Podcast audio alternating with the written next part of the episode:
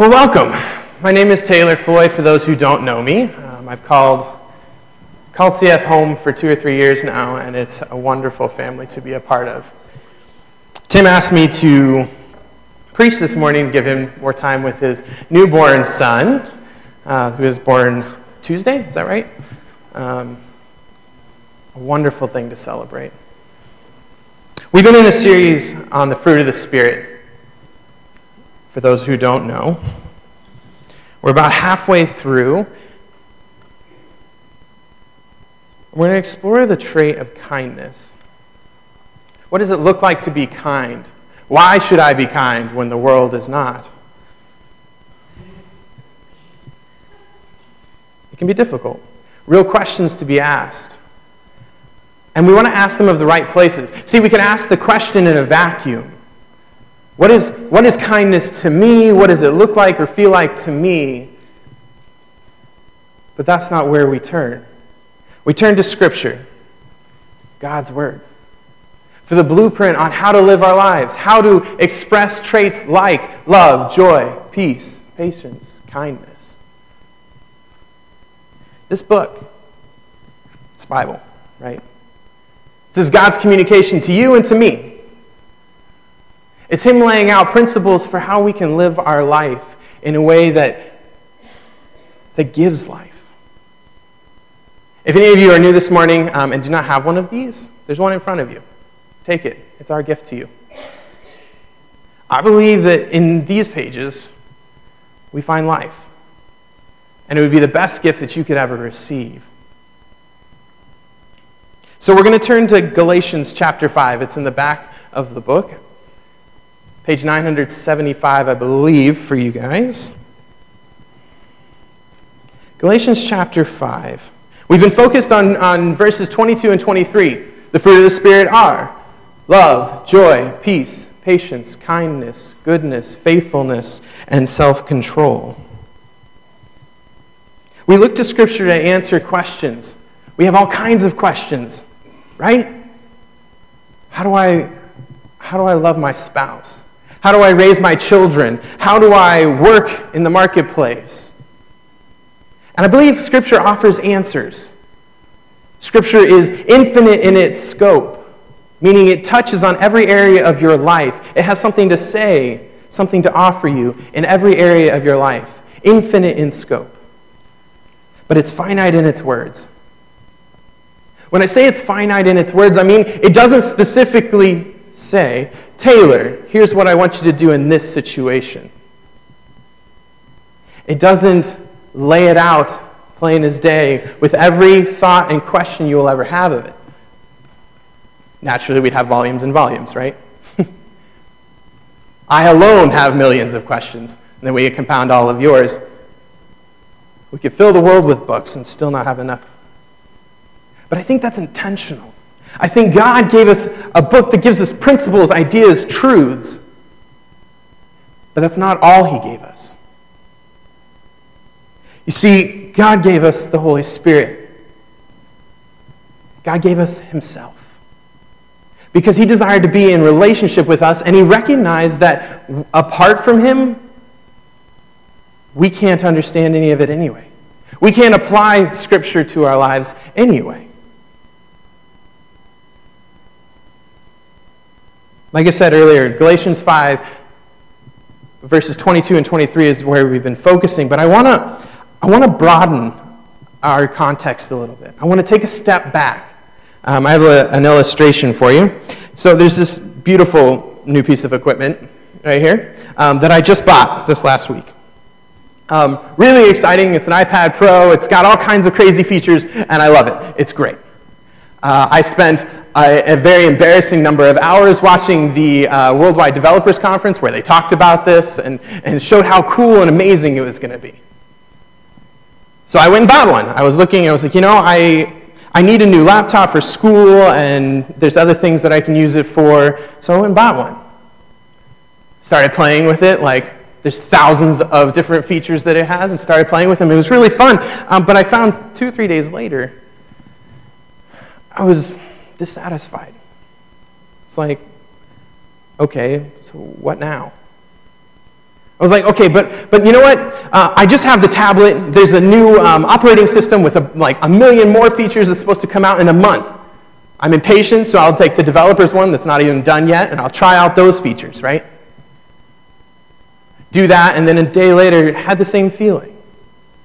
I have a million features, a million wonderful tools at my hands, and eh.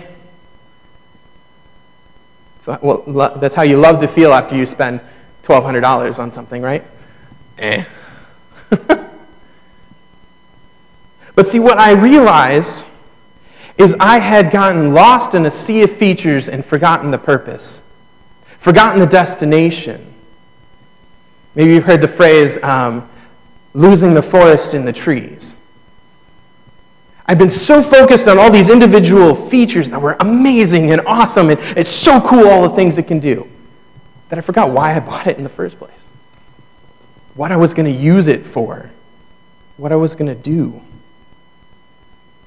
We're about halfway through the, the fruit of the Spirit, and I want to take a step back from the trees to look at the forest. I don't want to get lost in the features of Christianity and miss the point. The features of the fruit of the Spirit and forget why we even have it. I think Paul, Paul gives us a great place to start. We're going to start in verse 13, chapter 5 of Galatians, verse 13. For you were called to freedom, brothers. Only do not use your freedom as an opportunity for the flesh, but through love serve one another. For the whole law is fulfilled in one word you shall love your neighbor as yourself. But if you bite and devour one another, watch out that you are not consumed by one another. This is right before that we get to the fruit of the Spirit. Did you catch the purpose? Did you catch what we were called to? We are called to freedom. But not just unbounded freedom, because he immediately follows it up with do not use your freedom, or maybe better put, do not abuse your freedom as an opportunity for the flesh, but through love, serve one another. Our mission, our goal, the prize is that we would be able to serve through love those who are in our life. We are given the fruit of the Spirit so that we can love others, we can serve others. We're still sitting here asking the question, why, though? How do I do that? Why do I do that? And Paul continues to answer these questions. Read in verse 16 with me. But I say, Walk by the Spirit, and you will not gratify the desires of the flesh. For the desires of the flesh are against the Spirit, and the desires of the Spirit are against the flesh. For these are opposed to each other to keep you from doing the things you want to do. But if you are led by the Spirit, you are not under the law. Now, the works of the flesh are evident sexual immorality, impurity, sensuality idolatry, sorcery, enmity, strife, jealousy, fits of anger, rivalries, dissensions, divisions, envy, drunkenness, orgies, and things like these. I warn you, as I warned you before, that those who do such things will not inherit the kingdom of God. But rather, the fruit of the Spirit is love, joy, peace, patience, kindness, goodness, faithfulness, gentleness, and self control. Against such things there is no law. And those who belong to Christ Jesus have crucified the flesh with its passions and desires. If we live by the Spirit, let us also keep in step with the Spirit. Let us not become conceited, provoking one another, envying one another. How? How do we fill that purpose? To live into the freedom and serve others. Paul's answer?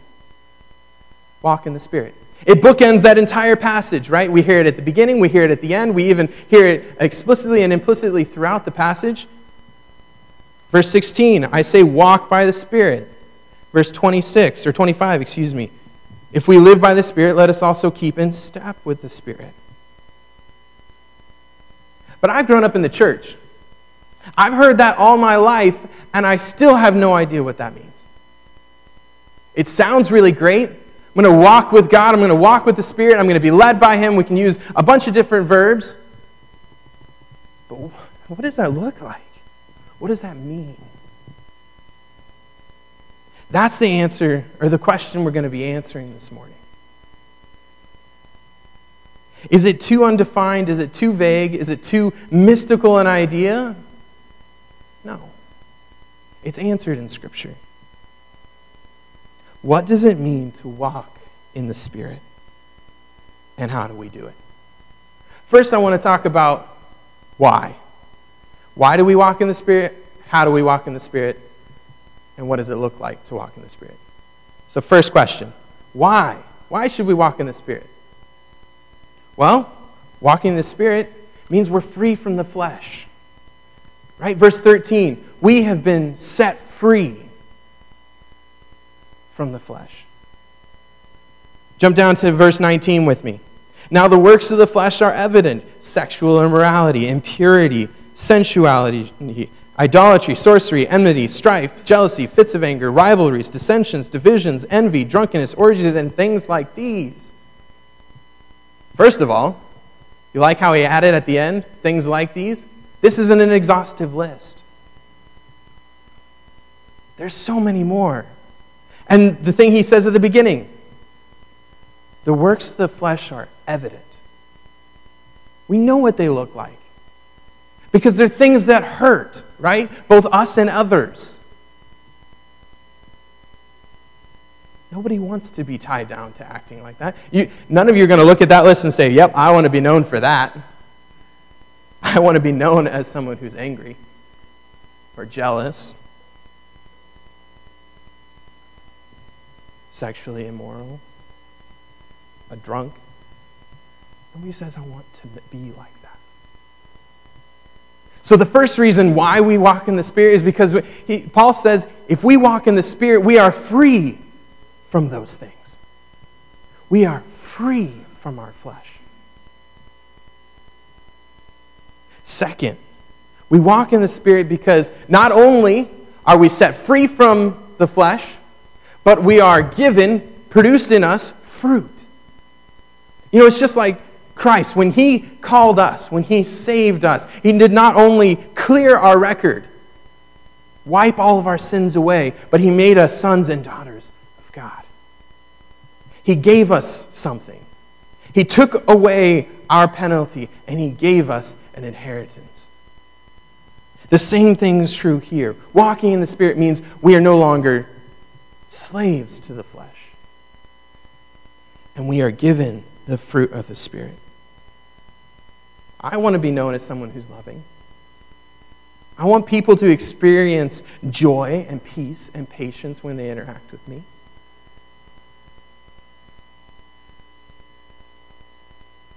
So we, we want to walk with the Spirit because we find freedom and we find life. But how do we do that? I keep talking about this walking in the Spirit, but how, how do we go about this? There's two types of people in the church, both back then and today. Uh, back then, it was the Jews and the Gentiles. So the Jews were God's people for generations. They were under the law. They understood that as, as a child of God, I was to be circumcised. I was to know and to follow everything that was in the law. And then you have the Gentiles. The Gentiles who were pagans, who had no idea of God's law. And both of these people were accepted into the church. I've got two um, wonderful helpers who are going to come up with me now. Let's see. You're going to go on that side. You're going to be licensed. And you, sir, on this side, are going to be legalism. So we have two people. On this side, we have the Jewish people, the people that understood the burden of the law, the, the, the people who had a hard time fully comprehending the scope of what Christ did on the cross, the freedom that we have on the cross. And then over here we have the Gentiles. Wonderful Lord. License. They understood the freedom. They, they came because they heard Christ preach freedom from their sin. They didn't hear anything about circumcision. They weren't about to do any of that. They're like, well, I, it's not about that, it's about freedom. Jesus saved me. We have these two, we have these two ends of the spectrum today, too. I, I think we tend to fall in one or the other. We lean in one direction often, in high school and my younger years, I fell into that camp. That's what I grew up in. A legalistic mindset that said, I have to earn my, my keep. I have to earn my salvation. Yes, I mean, there's believing in Jesus and he's done it, but, you know, to keep it or to hold on to it, I, I have to make sure I get every dot and tittle right. And then college hit, and I made the transition and I walked over here. Uh, my, my salvation, my freedom became a license to do whatever I wanted because at the end of the day, I'm saved. There's no sin too great, right? We've all heard that. So then why not? I mean, it feels better. It's not the same burden that's over there. But see, there's, there's good in both. It's just been twisted. You see, on this side, we have legalism, which is an abuse of the law. The law is perfect, the law is good. The law speaks to everything God designed or intended for our world, the ways in which we are meant to function together, healthily, lovingly. Over here, we have freedom. Christ has set us free, right? But He didn't set us free so that we could go and do whatever we wanted. He set us free so that we were no longer so self indulgent that we didn't care about others. So we hear the Spirit calling us, right? We all have those nudges, and it's like, all right, so where I'm at, you, are on one side or the other, and you're like, okay, something's not quite right. And the Spirit whispers, you know, something needs to change. So you hear that. He's in the middle of this spectrum, right? And there you go. He's in the middle. You hear that and you're like, okay, cool. And so you start walking. Go ahead and start walking. Like you're, you're chasing after that good thing. But then all of a sudden, something happens in the middle. You trade cards. Keep going.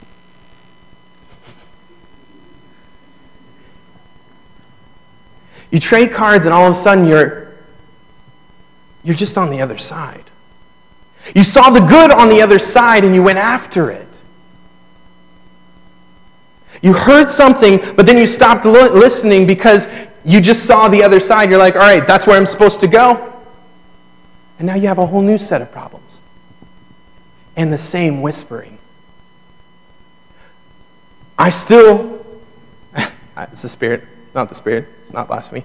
Um, I'm speaking to these two, right? because they're still not where I want them to be. Called both of them. So now you're confused. You're like, I was on that side, and I heard the Spirit calling me, and I was like, okay, I'm going to do something different. I'm going to try harder, right? I'm going to I'm to live closer to the law. I'm going to um, go to every Bible study and every church event and everything. Or the other side, it's like, no, you know what, that, that, that was wrong. There's freedom over here. I'm supposed, to, I'm supposed to be free. And then you go all the way to the other side and you're like, but what am I doing now? Like, these things aren't right. See, the Spirit calls us to come and meet Him in the middle and to give up these cards. You guys can take a seat.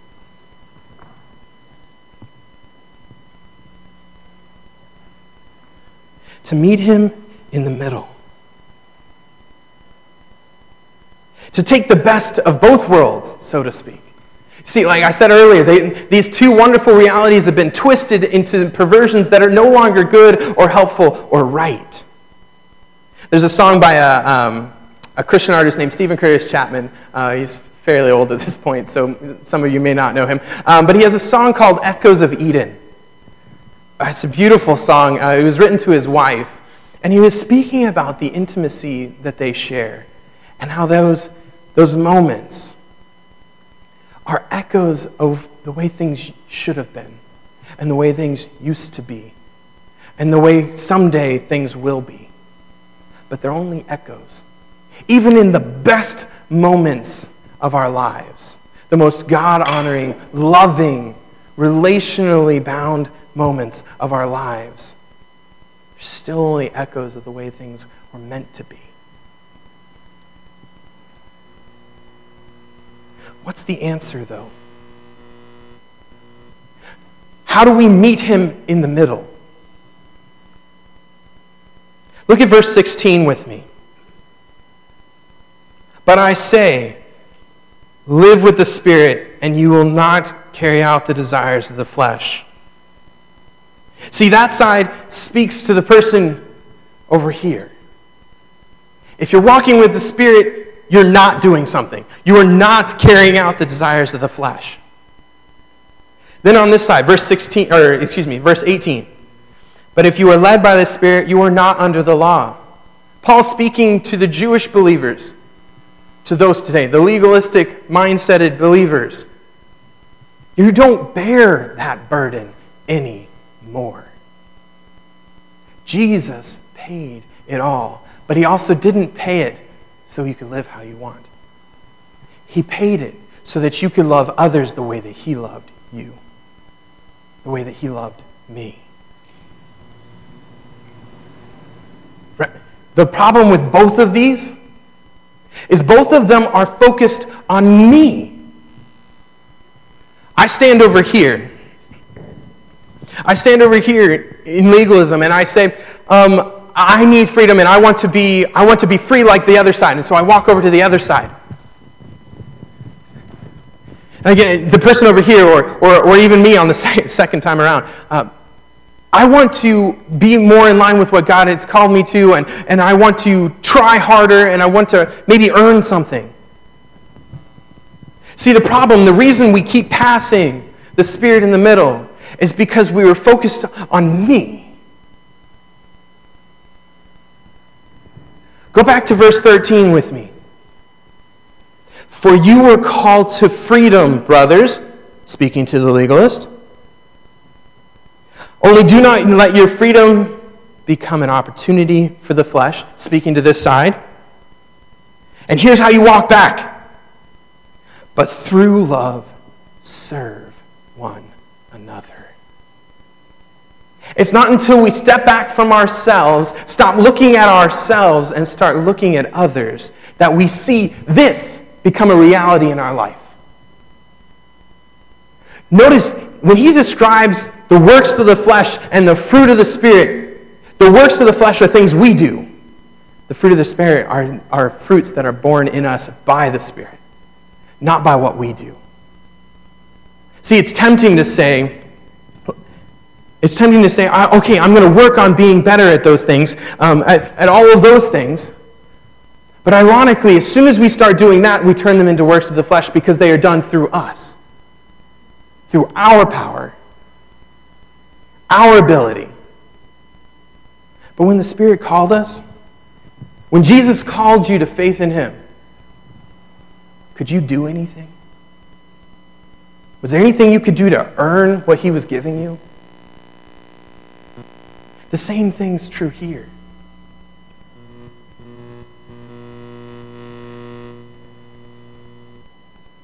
That still doesn't give us practical steps, right?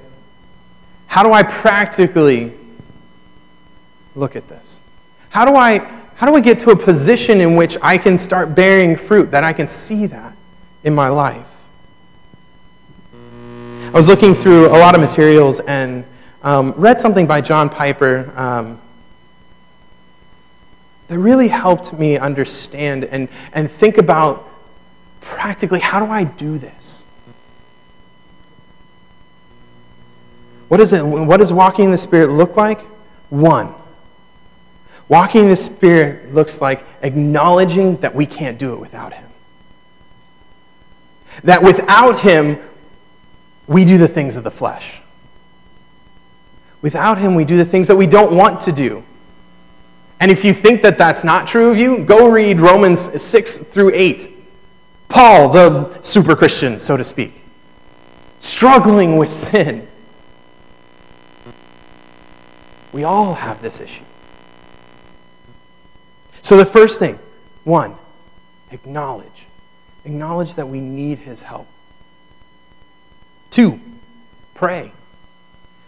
Ask him to change our hearts, to change our desires.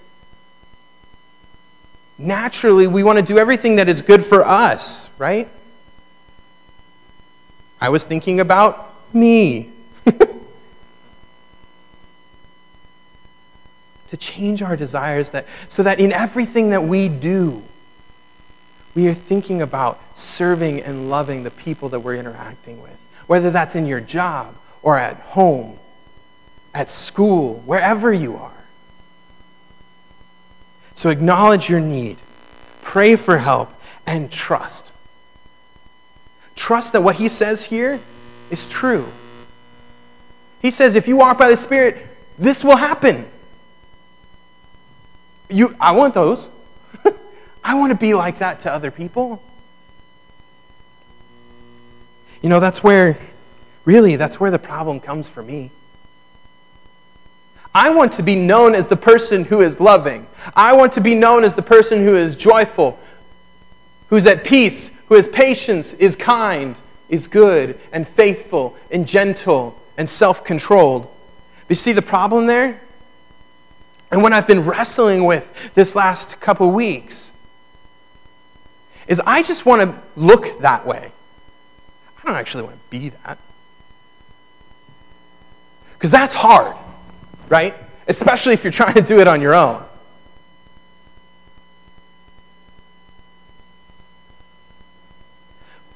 We need to change our desire. Our desire shouldn't be so that I can look away to other people but that rather people feel differently by the way that I act. That people feel loved and served. So we acknowledge our need. We pray that God would help us, that the Spirit would live in us, that the Spirit would develop these things in us. We trust that He will do it. And then, fourth, and only after those first three things, we act. This also isn't something that's just going to happen either. But see, the difference between a legalistic approach to this and what I'm trying to describe is that the first three steps happen first. I recognize I can't do it. I ask Him to help me do it, and I trust that He will help me do it. And then I move forward and I say, I am going to be these things to others. Paul wasn't against working. 1 Corinthians 15 he says, I worked harder than any other, but not me, but the grace of God through me. We act, we push, we think, we try hard to love and to serve others. And then finally, fifth, we thank God. We thank God that He's working at, in us, that we're even thinking about doing this, speaks to his work in our life already. Because apart from him, we don't want these things. Because they're not about us, they're about someone else, they're about everyone else. We live in a, in a society that says, take care of you, take care of you. You can do it and you should do it. You don't need anyone's help. I bit hard on that. You know, a great example? This sermon and most others. So I, have preached, what, six, seven times, I think, at this point? And every other sermon, both in, in school and here, um, I've written by myself alone in my room with no help from anyone on purpose. Because I was told growing up, you should do it, you should be able to, even if you can't. So at least try and fake it. this sermon, I had the wonderful joy of sharing with my wife. Of having her help me and give input and, and help me shape and mold this. But it wasn't until I recognized that I couldn't do it on my own and I asked for help that I found it. And I found life. We had wonderful conversations that pushed both of us to grow, to both understand what we were talking about, what we were learning better. So this morning, the main question was what does it mean to walk in the Spirit? Walking in the Spirit is serving others in love. And we do that by acknowledging that we need help, praying for that help, trusting it will come, acting, and then thanking God when it does. I pray for all of you, for this whole church, that we take this seriously. Our country is some crazy percentage, uh, technically uh, speaking, or, or claims to be Christian. But there is more division in this country than I've seen in my entire lifetime. There's more hurt, more pain, and yet we're all Christians, right? So there's something, something missing. The Jews understood that we were to be marked as God's people. What they misunderstood was how we are marked. We are no longer marked by circumcision, we are marked by the Spirit. We're marked by these things. One of the interesting things is um, Moody students often are hired pretty quickly around the city because Moody has a history a history of Christian service that arguably uh, sending out students that look like this, who do this. So naturally, employers want to hire them because they love, they're kind, they're faithful, they're there. We as a church, we as a nation, need to start looking different than everyone around us. And it starts with the Spirit. Would you bow your heads and pray with me? Heavenly Father, God, thank you for thank you for everything that you've done for us. Thank you that you offer freedom from all the sins that are tying us down, weighing us down. That you take those and in its place you offer to bear fruit to bring about love and joy, peace, patience, kindness, gentleness. Lord, I pray that we in our hearts today would make a decision that we were going to be filled with your Spirit. That we are going to call on your name and we are going to act different. So that the world would know that life in you is different Life in you is worth the change. Lord, I pray that you would bless the remainder of our time as we worship. I pray all of these things in Christ's name. Amen.